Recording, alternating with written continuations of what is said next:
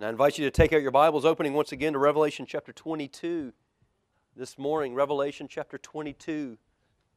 We'll be looking at verses 6 through 21 once again this morning. The good news of the gospel is that our great and holy and glorious God, who dwells in unapproachable light, who cannot dwell because of his holiness, because of his righteousness, who cannot dwell with anything that is tainted by sin. That disqualifies every one of us. For all have sinned and fall short of the glory of God. This God who, in sheer holiness, has every right to punish every one of us eternally in an eternal hell because of our sin and rebellion against His lordship and His rule over our life, that God, only by grace, only by mercy, a attribute that belongs to Him alone, has made a way of salvation from the death we all deserve through His Son, Jesus Christ. He's used the law, the Ten Commandments, to show us there is absolutely nothing we can do to fix ourselves, to earn His favor, to be able to return to a place of such infinite holiness as where He is. There's nothing. There is but one way that He has made through His Son, Jesus Christ, the Messiah, the God man, born of the Virgin Mary, who came and lived the life we should have lived, meaning He kept the commandments of God perfectly. What we could not do, He has done for us. And yet, not only that, because He kept the law perfectly, He didn't deserve to die. The wages of sin is death. Well, He didn't sin. Yet He also went to the cross and died. Why? Why did Christ die? Because He came to live and to die as our representative, as one of us in human flesh and he kept the law for the people of God. But also, there's a death problem that has to be taken care of. The wages of sin is death. Someone has to die for sin. And he went to the cross and died the death we deserve to die. So that for all who recognize God's holiness and recognize, in light of that, their sinfulness and that there is an eternal gulf that cannot be bridged, except by the God man who came and bridged that gulf through his life, through his death, through his resurrection, through his ascension to the right hand of the Father, where even right now, today, as we meet together, the King is on his throne at the Father's right hand, interceding for us. Dad, I know they don't deserve our presence down there, but those are your children. I lived for them, I died for them. That's Covenant Life Church. That's the people down there. We've made the way for them. He's constantly interceding for us. And that's what we live upon. We gather together. Our hope is Christ. Our joy is Christ. Our hope of salvation, the forgiveness of sins, reconciliation with God, that God would actually come down and meet with us is solely in Christ alone. All I have is Christ, and all I need is Christ. He is all. And the book of Revelation has been helping us to see that ongoing picture of Christ enthroned, sovereign over all at the right hand of the Father, and his ongoing work of redemption for us until he returns. And now we've made our way into the conclusion of the book of Revelation. I hope we're seeing how it all ties together the gospel from Genesis to Revelation, how it's all one story. And the book of Revelation is showing us just the, the finished work of Christ, of our redemption, his intercessory work until he returns. And now we've seen his return, bringing his people to him forever. And the book closes now with this conclusion. It's a letter that's being written to the people of God shepherding us, teaching us, imploring us to remain faithful to this one. Let's read together the concluding verses once again. Revelation chapter 22, beginning in verse 6. John writes, And he said to me, These words are trustworthy and true. And the Lord, the God of the spirits of the prophets, has sent his angel to show his servants what must soon take place. And behold, I'm coming soon. Blessed is the one who keeps the words of the prophecy of this book. I, John, am the one who heard and saw these things. And when I heard and saw them, I fell down to worship at the feet of the angel who showed them to me. But he said to me, You must not do that. I'm a fellow servant with you and your brothers, the prophets, and with those who keep the words of this book. Worship God. And he said to me, Do not seal up the words of the prophecy of this book, for the time is near. Let the evildoer still do evil, and the filthy still do still be filthy, and the righteous still do right, and the holy still be holy. Behold, I'm coming soon, bringing my recompense with me to repay everyone for what he has done.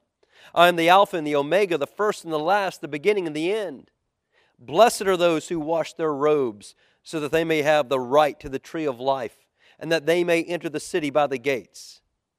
Outside are the dogs and sorcerers and the sexually immoral and murderers and idolaters and everyone who loves and practices falsehood. I, Jesus, have sent my angel to testify to you about these things for the churches. I am the root and the descendant of David, the bright morning star. And the Spirit and the bride say, Come. And let those who hears say, Come. And let the one who is thirsty come. Let, he, let the one who desires take the water of life without price. And I warn everyone who hears the words of the prophecy of this book if anyone adds to them, God will add to him the plagues described in this book.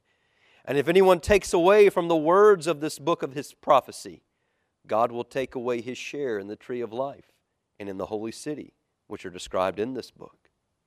And he who testifies to the things says, Surely I am coming soon. Amen.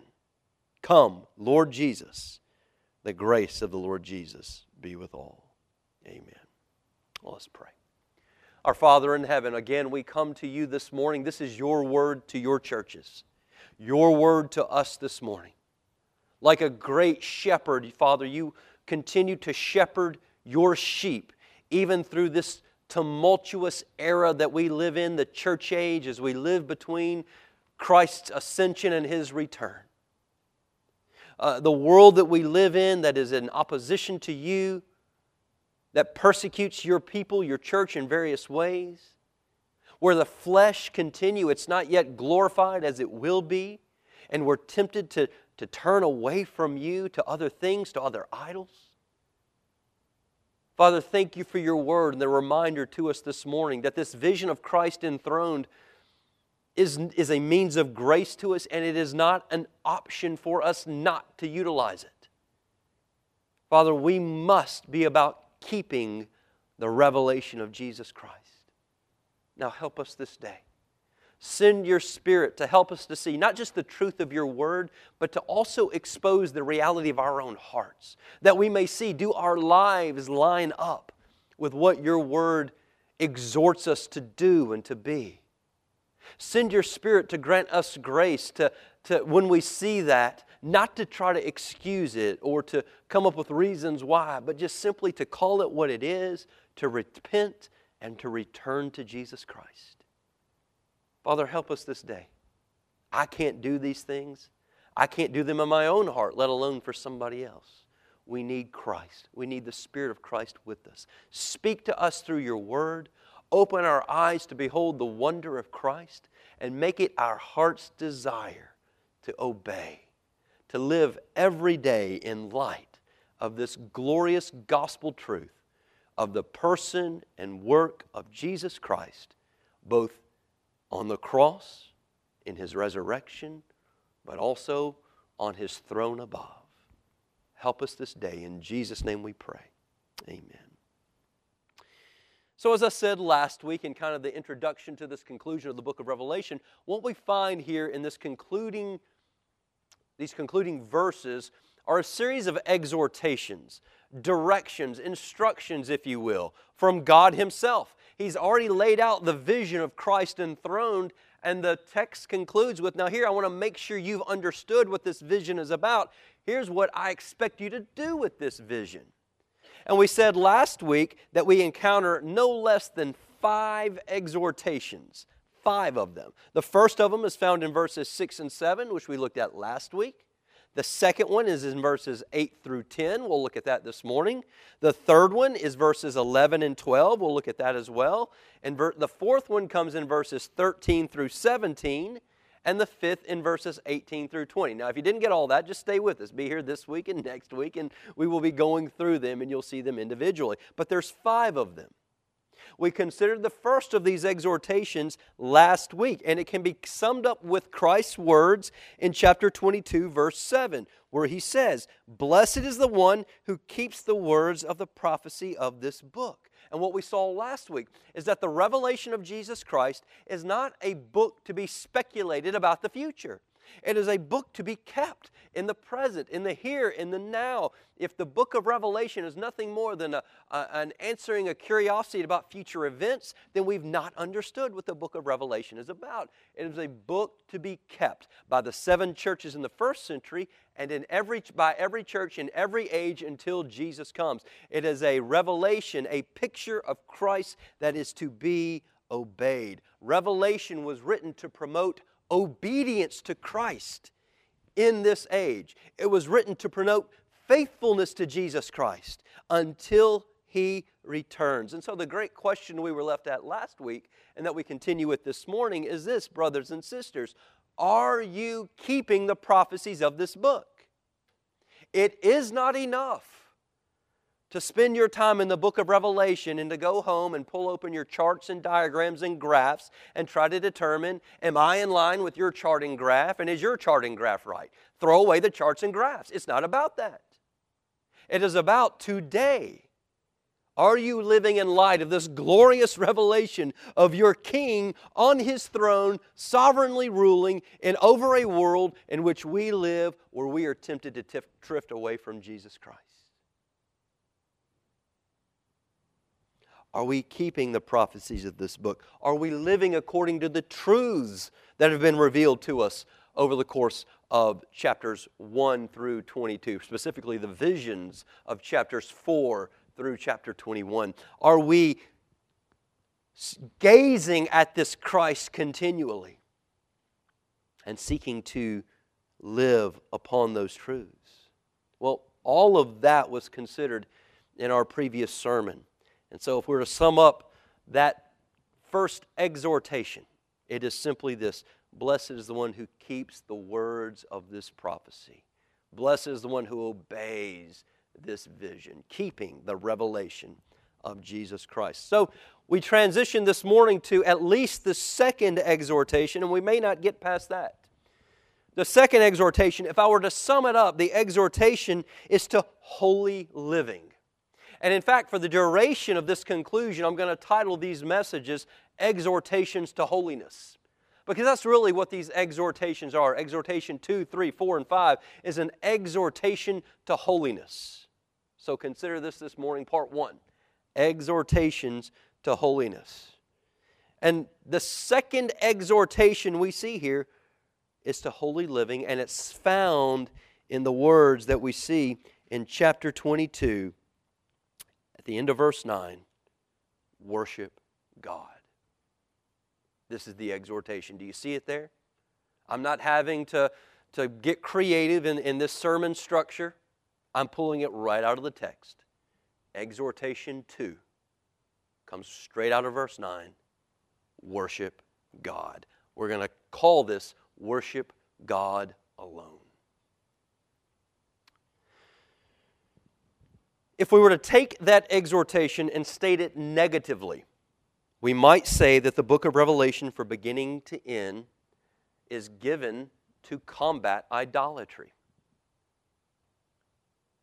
The book of Revelation, in calling us to worship God alone, is given to help us to combat idolatry, worshiping something other than God alone. When we talk about idolatry, we're talking about the worship of created things. The worship of anything that God has created as opposed to worshiping the Creator. Do you see the distinction? We have the Creator, the uncreated Creator of all things, to whom all worship and glory and renown is due. Idolatry is when we take anything, no matter how evil or how good, anything that God has created or instituted or birthed for His glory, and we make that central over Him. And idolatry is a problem, not just for the believer, uh, excuse me, the unbeliever. Idolatry is a problem for everyone who professes faith in Jesus Christ. Can we admit that to be true? Even as we count ourselves among God's elect, among God's people by amazing grace, we have to come to grips with the reality that idolatry is a problem, not just for those who aren't on, in church on a Sunday, but it is a massive problem for every one of us this morning sitting right here. True Christians are tempted to commit idolatry. We are prone to worship things that are not God, to worship things that God has created, to bow down before them. Now, maybe not literally, like we're, we're, we're literally bowing down and worshiping things, but in our hearts, we are tempted to bow our hearts to things and make them central. We're tempted to love God's creation more than we love Him. We're tempted and prone to trust in created things, to hope in the created things, to make God's creation our primary source of entertainment, our primary source of joy. When you think about entertainment and recreation, do you think of going somewhere to visit something or do something? Or do you think of as entertainment opening God's Word and fixing your gaze upon Him? See, I only bring this up to say temptation is a problem not just for them, it's for us as well. I know the answer to that question, and you do too. That is not how we tend to define entertainment and recreation, God. Rather, we compartmentalize our lives and we have a spiritual time of seeking the Lord, and then outside of that comes life, entertainment, recreation, jobs, so on and so forth. That's idolatry. To try to compartmentalize our lives into this is my God time, and then here's everything else. And listen, I'm, I'm trying to bring God with me. I want to think biblically about these things, but at the end of the day, I'm driven earnestly by the creation, something in creation, more than I'm earnestly seeking God. That's idolatry. And Scripture forbids it. We talked about the Ten Commandments this morning with our kids. Do you remember what the first one was? God commands us to love Him more than anything else. I'll go back and read it straight from the text. Exodus chapter 20, verse 3. The first of the Ten Commandments is this You shall have no other gods before me. Let me clarify that. I think there's some confusion. I've had confusion with it. Thou shalt have no other gods before me. That does not mean you shall have no other gods above me, but you can have gods below me. Do you see the distinction there? There is a way to try to understand that, that commandment that says, I just, of all the things you love, I want you to make sure you love me more than them. I must be supreme in your affections, but you can have other gods down here that just have to come after me. That's not what that text says. You shall have no other gods before means me means you have no other gods at all. No other God is uh, permitted to be set up in your heart. You are not allowed to have any other God before the face of God. That's what that word there, you shall have no other gods before me, before my face. When you come and you worship me, you're not allowed to kind of be, have a trailer behind you that has other gods. It says, for these few minutes, Lord, everything. But once I leave this place, I got my trailer here, and, and I'm going to keep you first and foremost, but I got. That's before my face. You may think you're hiding it behind, and you gather together on a worship, and you sing, and you pray, and you do all these things. But I see before my face, you've got other gods. You are not loving me alone. Have we understood that commandment in that way?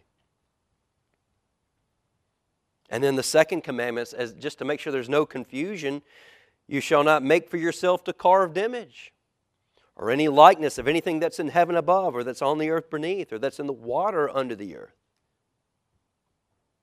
But isn't that what we are very prone to do? We're prone to worship created things. And what do we mean by worship? To attribute worth to created things. When in fact, what is the only thing that is worthy? What is the only thing that inherently possesses worth? God. He's the uncreated creator. Everything else in life, even good things, has worth that is derived from God. It is created by God, and God has told us this is what I've created it for. This is what it serves. This is how it serves my purposes in redemptive history. Whatever value my creation has, I've put the value in it, I've assigned it a value. I'm the only thing, God says, that inherently has value. I'm eternal. I was not created. I've always been. I am always self sufficient and of ultimate worth. But what are we prone to do? To attribute ultimate worth to things that God created and the things that God had to assign worth to in order for it to even have worth. And the trouble with idolatry is twofold, and I think it's important for us to spend some time with this. Because idolatry is one of those things we may hear this morning if God would be so pleased to visit with us and to expose us, open our eyes to see this. Idolatry is one of those things that in the moment we, by God's grace, may be horrified by, and I hope we will be. But then you're just like me, we'll walk right out these doors, and all of a sudden the horror of it goes away. Because once again, we're face to face with our idols, and they're alluring, they're attractive. And the horror of idolatry will kind of flee. So we need to, even while God is pleased to meet with us this morning, to, to think about why idolatry is troublesome. And there's two things we could say. First of all, Idols are troublesome, one, because they cannot deliver. They just simply cannot deliver. The idols that we erect for ourselves, whether they be physical things, recreation, entertainment, jobs, money, or whether they be invisible things in the heart, whatever the idol is, it can't deliver. Now, what do we do with our idols? We trust in them, we hope in them, we love them, we expect them to bring lasting joy. But I bet if you think back upon past idols you've had in your life, you've just kind of evolved onto bigger idols. But if you think back on past idols, you'll see, well, there's a reason I don't idolize those things anymore. Why? It couldn't satisfy.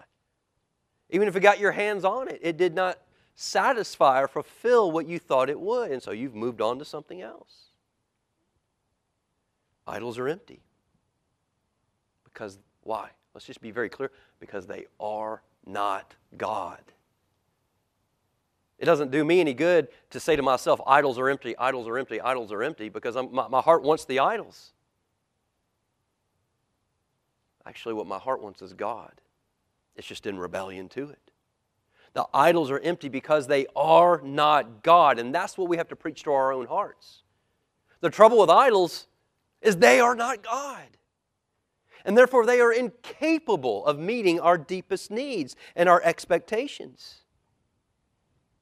But what do we do? We heap up our expectations and our desires upon these idols only to have them crumble, only to see they can't stand up to the weight. Now, I doubt that many of us in this room are struggling with the idolatry of the heart, like the second commandment Thou shalt not bow down to a carved image. Um, I, I, I, don't want to discount it, I, but if that's the case, that's certainly included here.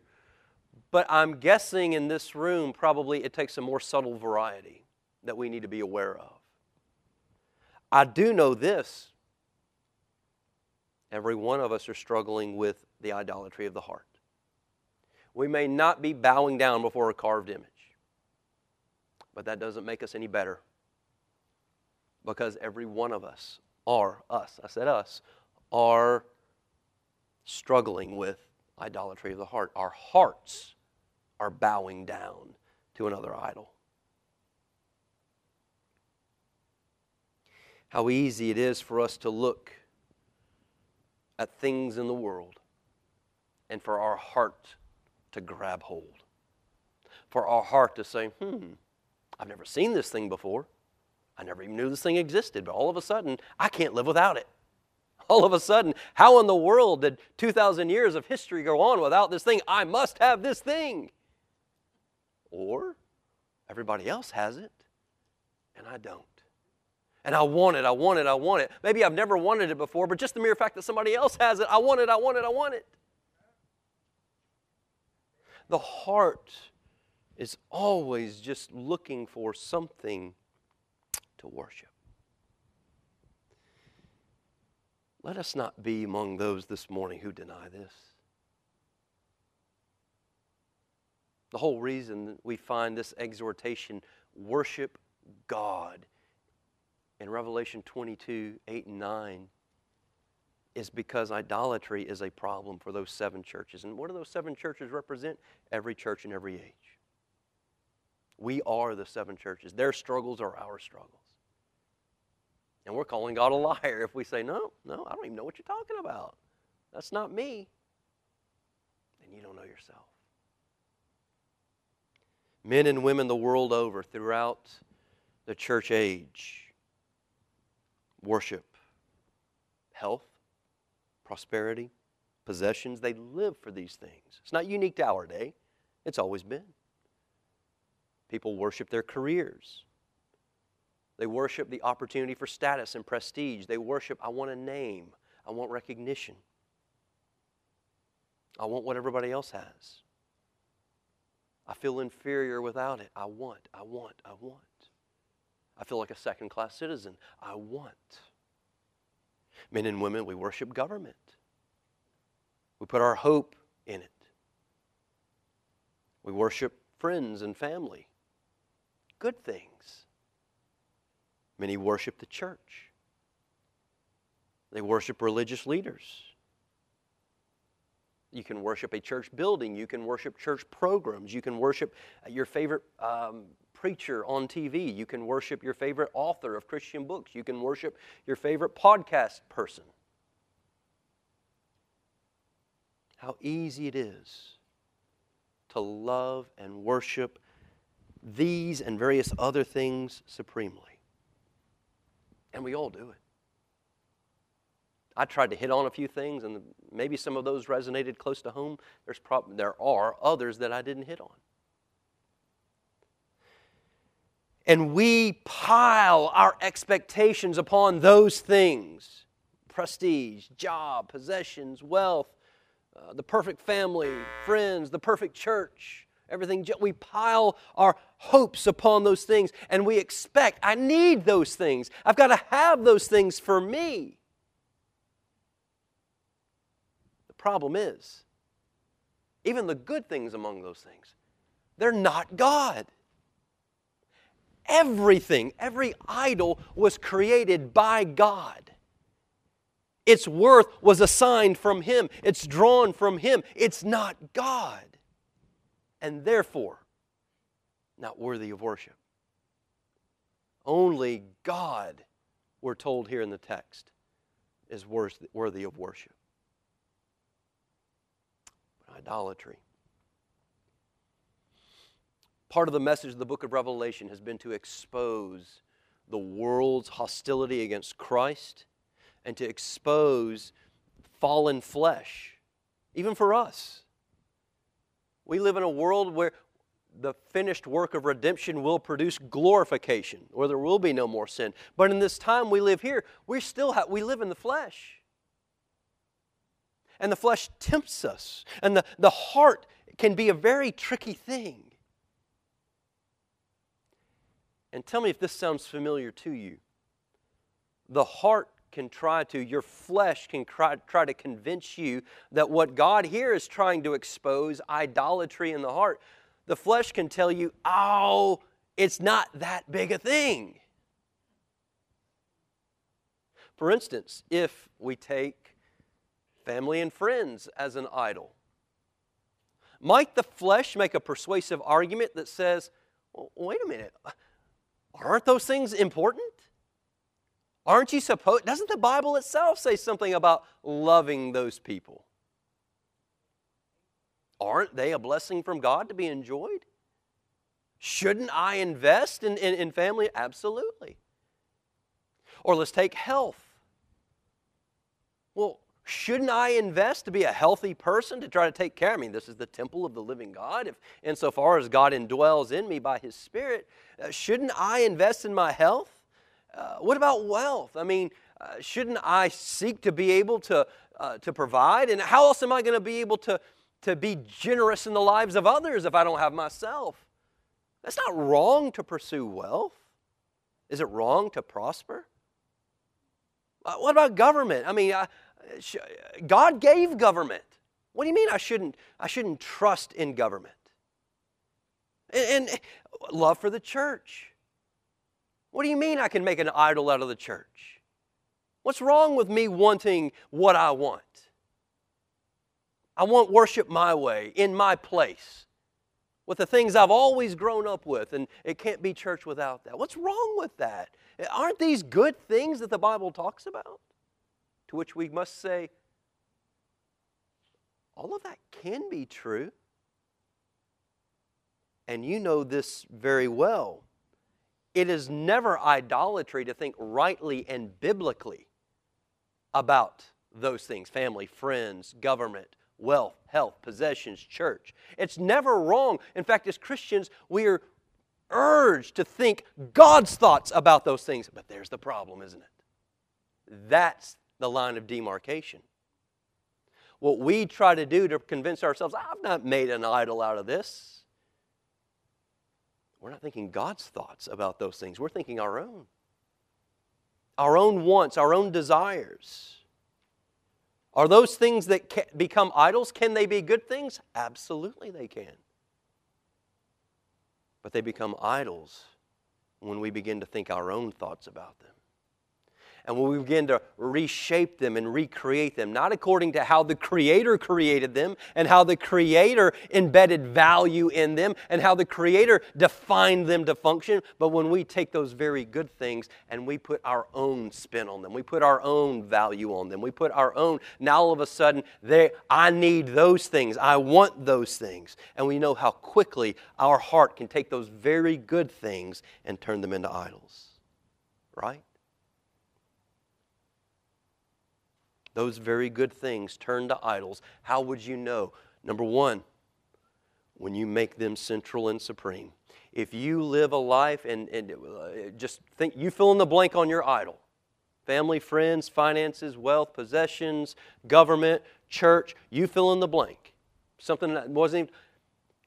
When you make that thing central and supreme, you've made it an idol. When you set those things on the throne of your heart, it's an idol. When those things become things, listen to my language here, you have to have to be happy. When those things become things that if you don't have them, you become bitter, frustrated, angry. You've made an idol out of them. If these are things you have to have in order to feel good, to be whole, to be satisfied, you've made an idol. If these are things that when they're taken away from you, if your family and friends are taken away from you, if your, your possessions are taken away from you, think of Job. If your health is taken away from you, again, think of Job. If your church is taken away from you, the way you've always done it, if, and you become bitter and angry and frustrated, you've made it an idol. If you become undone, You have now taken your eyes off of the Creator who has revealed himself in the face of Jesus Christ as the all in all, the one in whom all satisfaction is found, the one in whom you must have or you die, the one in whom if you don't have, you will come undone before the face of this God. If you're looking for anything other than Christ, you've made it an idol. That's the first problem with idolatry. It doesn't deliver, it can't deliver. And the second thing is simply you cannot worship God in accord with Revelation 22 8 and 9. Worship God, worship God alone. You cannot worship God and an idol at the same time. It goes back to the uh, first commandment shall have no other gods before me. God's not saying, I must be first among all the other gods in your life. What did Jesus say? You cannot serve two masters at the same time. I demand you love me with all of your heart, all of your soul, all of your mind, all of your strength. What does that leave for anything else? Nothing. There's nothing there. So, if our hearts and our lives are, are torn between loving Jesus and loving our idols, loving our family, our friends, our church, our money, our jobs, fill in the blank, we're, idol- we, we're guilty of idolatry and we cannot worship God as He exhorts us to. So the folly of idolatry is twofold. Number one, it's a chasing after empty things that don't deliver.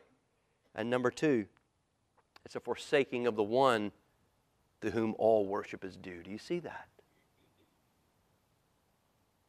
And I belabor the point this morning. I may not even get to my other point, dead Gummit. I belabor the point this morning because idolatry is a problem for God's people today, for all of us. It's something that tempts all of us.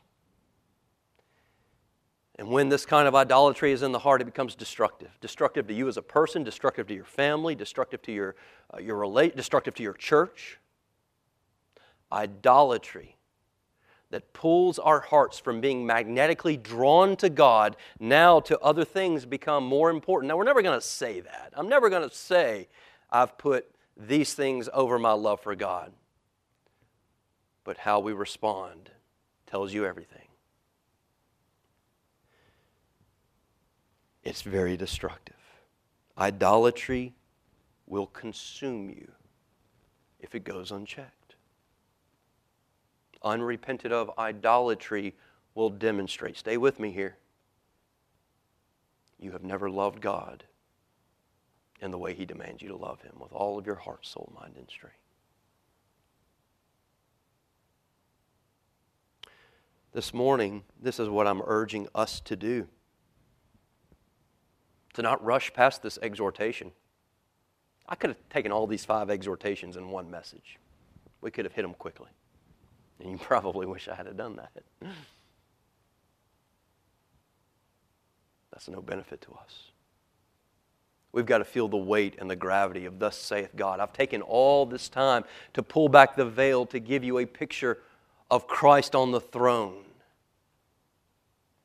And now, don't rush past it. Are you living in light of this? Are you keeping that vision? Are you worshiping this one? who, in spite of everything you feel and see down here, in light of this vision, what do you have to fear? What is your concern?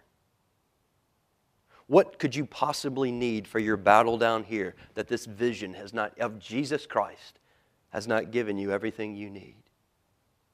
Worship God.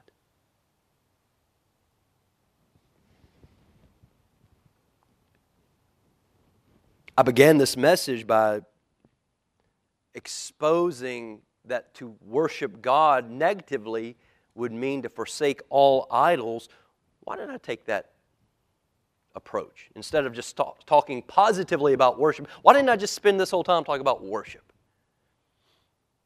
Because look at verses 8 through 10.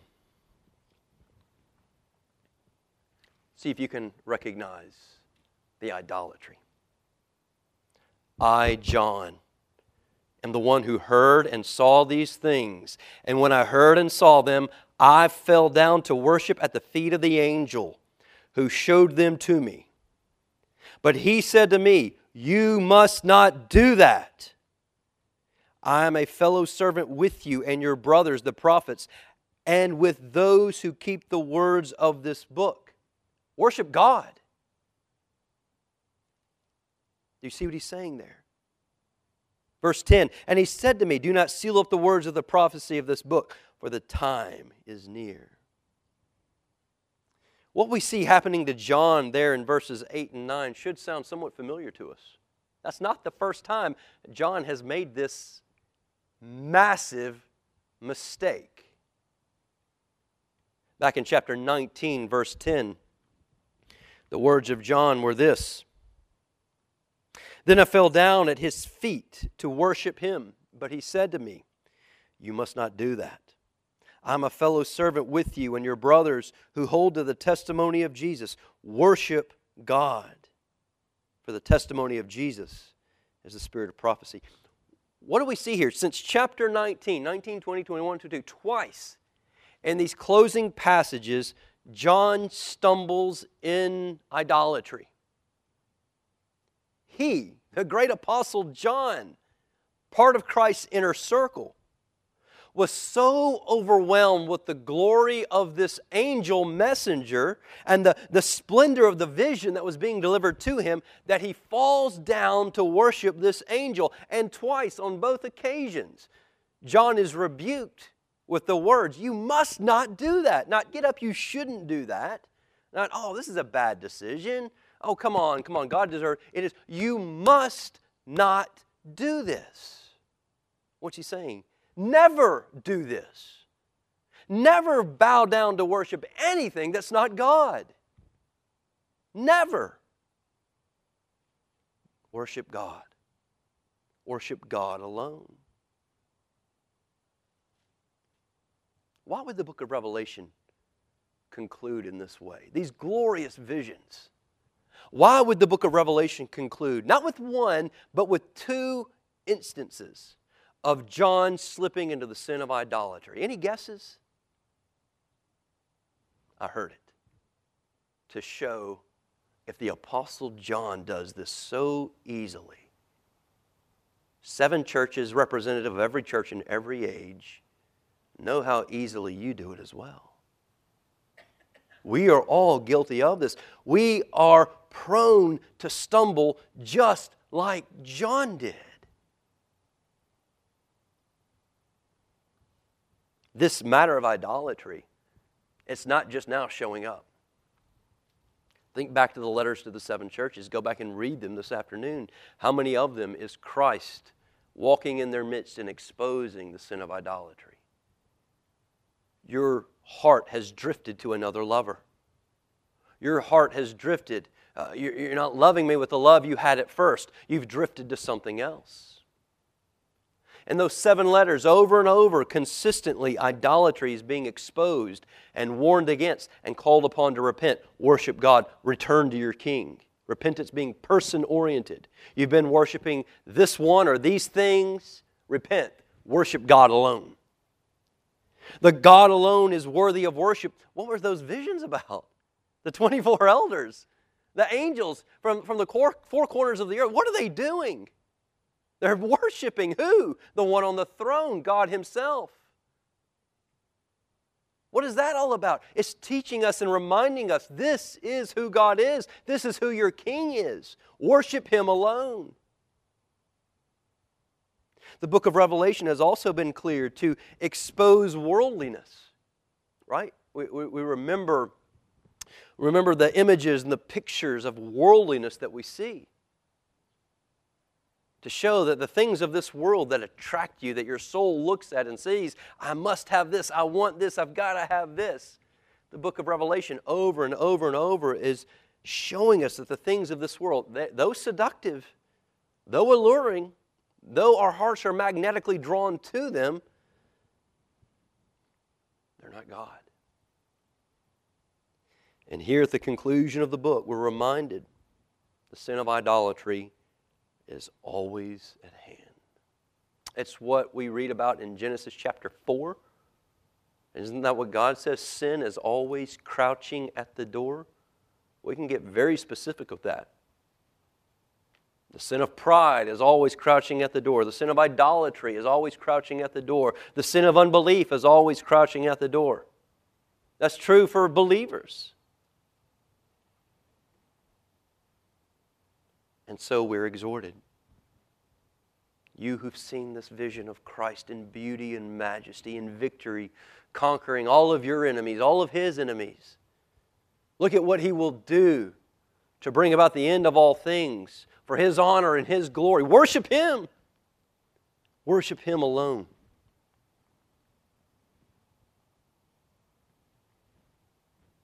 Here's the problem it's a lot easier to preach about than it is to do.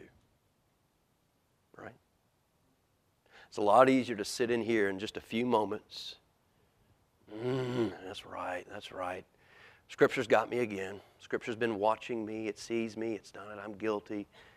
I acknowledge it. I repent. Not going to do that again. I'll give you about five minutes once the service is over. And that may be very generous.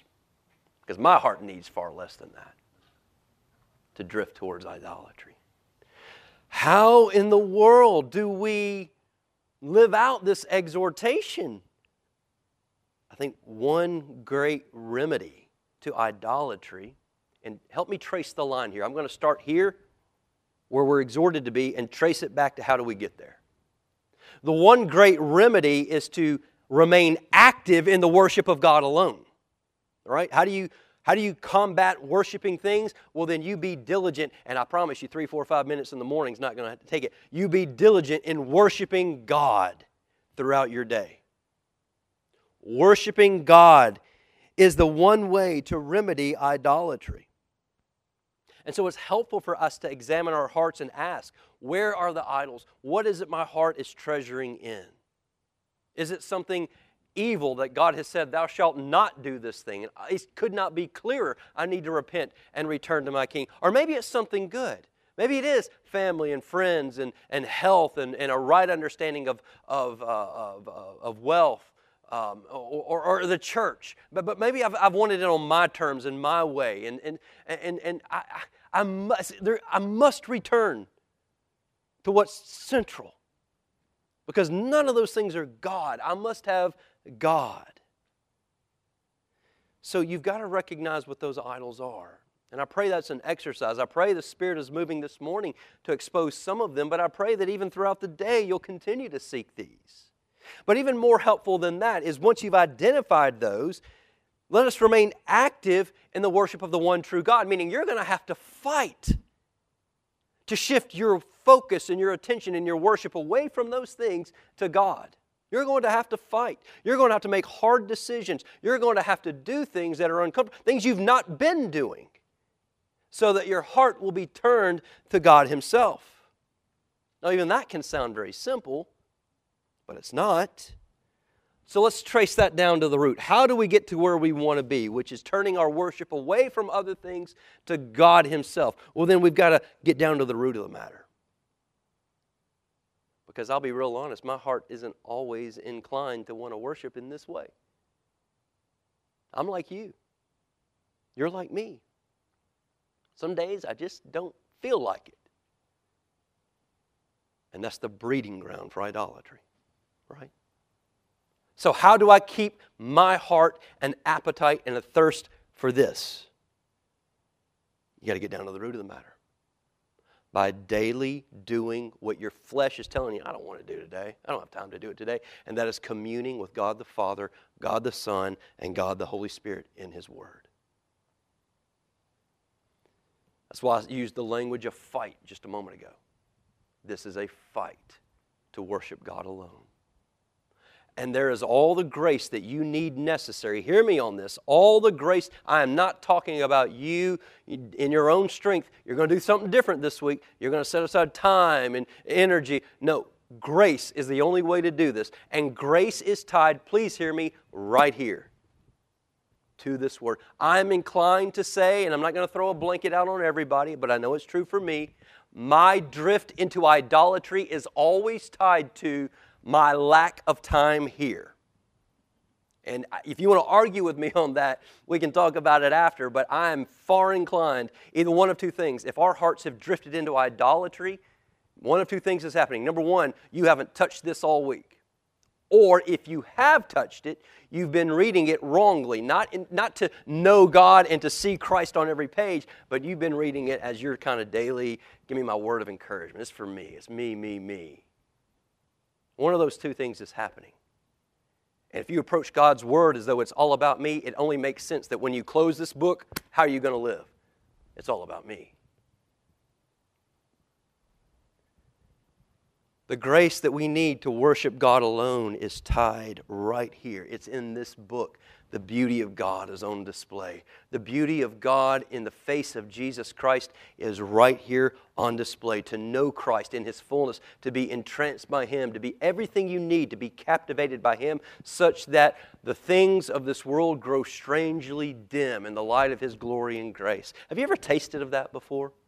I would hope that there have been seasons in your life to where you've been so in the Word and so seeking the face of God in Jesus Christ that those are not just song lyrics, that you've actually found that for a season, I can't explain it, but the things, the things that used to entice me, they just don't. He's enough. The problem is we don't, we don't continue in that, we drift away. Brothers and sisters, we cannot worship God alone if your Bible remains closed between now and next Sunday. You just can't do it. We're not that good. We're not that spiritual.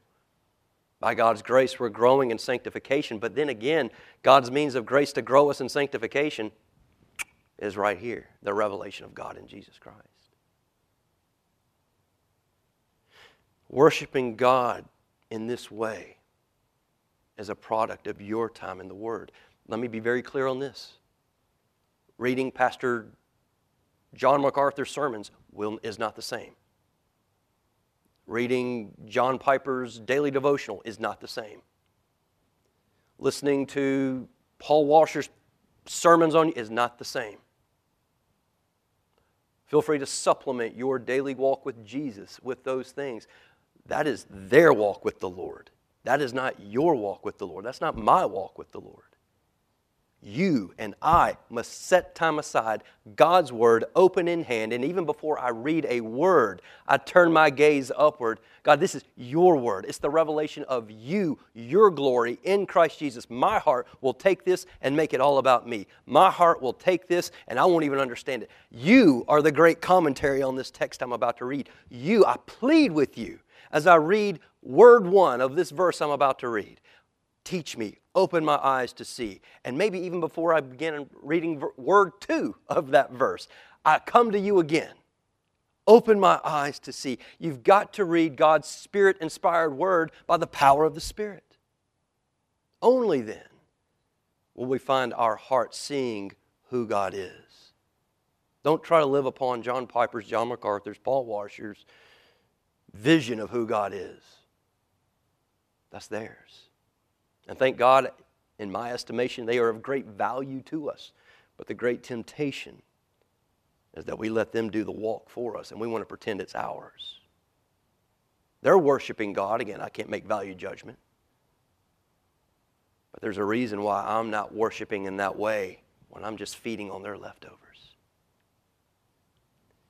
God has called you and me as His elect people to worship Him in our daily devotionals. The author of Hebrews, don't forsake the assembling of yourselves together on the Lord's day. Come here each Lord's day, seeking God Himself. Here's my promise to you. If you come and your heart is full of idols and you come here, if your heart is full of idols of your family, your friends, your own eh, church idol, I'm going to frustrate the dickens out of you. You're going to walk out of here and be angry with me, angry with the church. This is not a church. And we are always prone to drift. But here's my promise to you by God's grace, with His help. If you come in here hungry for God, you're going to get Him. We're going to sing songs that honor Him. We're going to pray to Him, the God who is. And we're going to preach His word in such a way. God is the main point of it. If you're hungry for God and worshiping Him, you won't leave dissatisfied. That's not because of me or anything we do. That's because our hope is here. And everything, we're praying God's word, singing God's word, preaching God's word, which is all about Him. You want to worship God? We've got to be tied to this book. Well, didn't get near as far as I wanted. That's the second exhortation. It's not an option for us not to obey it. It's just not. But we struggle to obey it. I do too. I don't want this message to come across as, well, that guy up there, he's got it and he's just trying to help us to get to where he's at. Mm, we're in this together. But it's not an option because of who Christ is and what he's revealed to us. He's worthy of worship. He will not allow us to give it to anything else.